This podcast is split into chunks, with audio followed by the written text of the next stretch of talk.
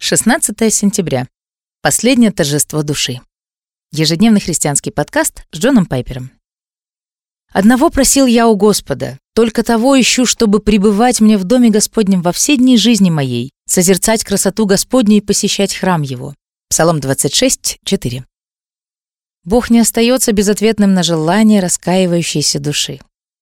Он приходит к нам и снимает с нас бремя греха, наполняя наше сердце радостью и благодарностью.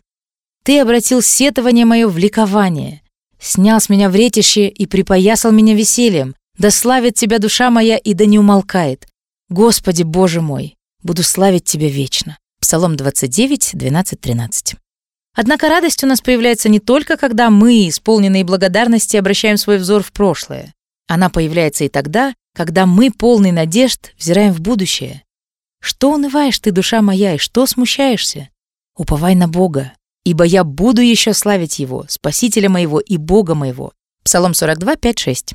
«Надеюсь на Господа, надеется душа моя, на Его слово уповаю я». Псалом 129, 5.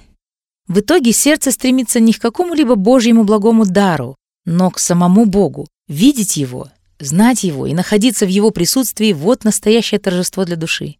За этим уже нет никаких поисков и стремлений. Нет слов, чтобы описать это состояние. Мы называем это удовольствием, радостью, наслаждением, однако эти понятия недостаточно полно раскрывают всю глубину невыразимого состояния, в котором окажется наша душа в будущем.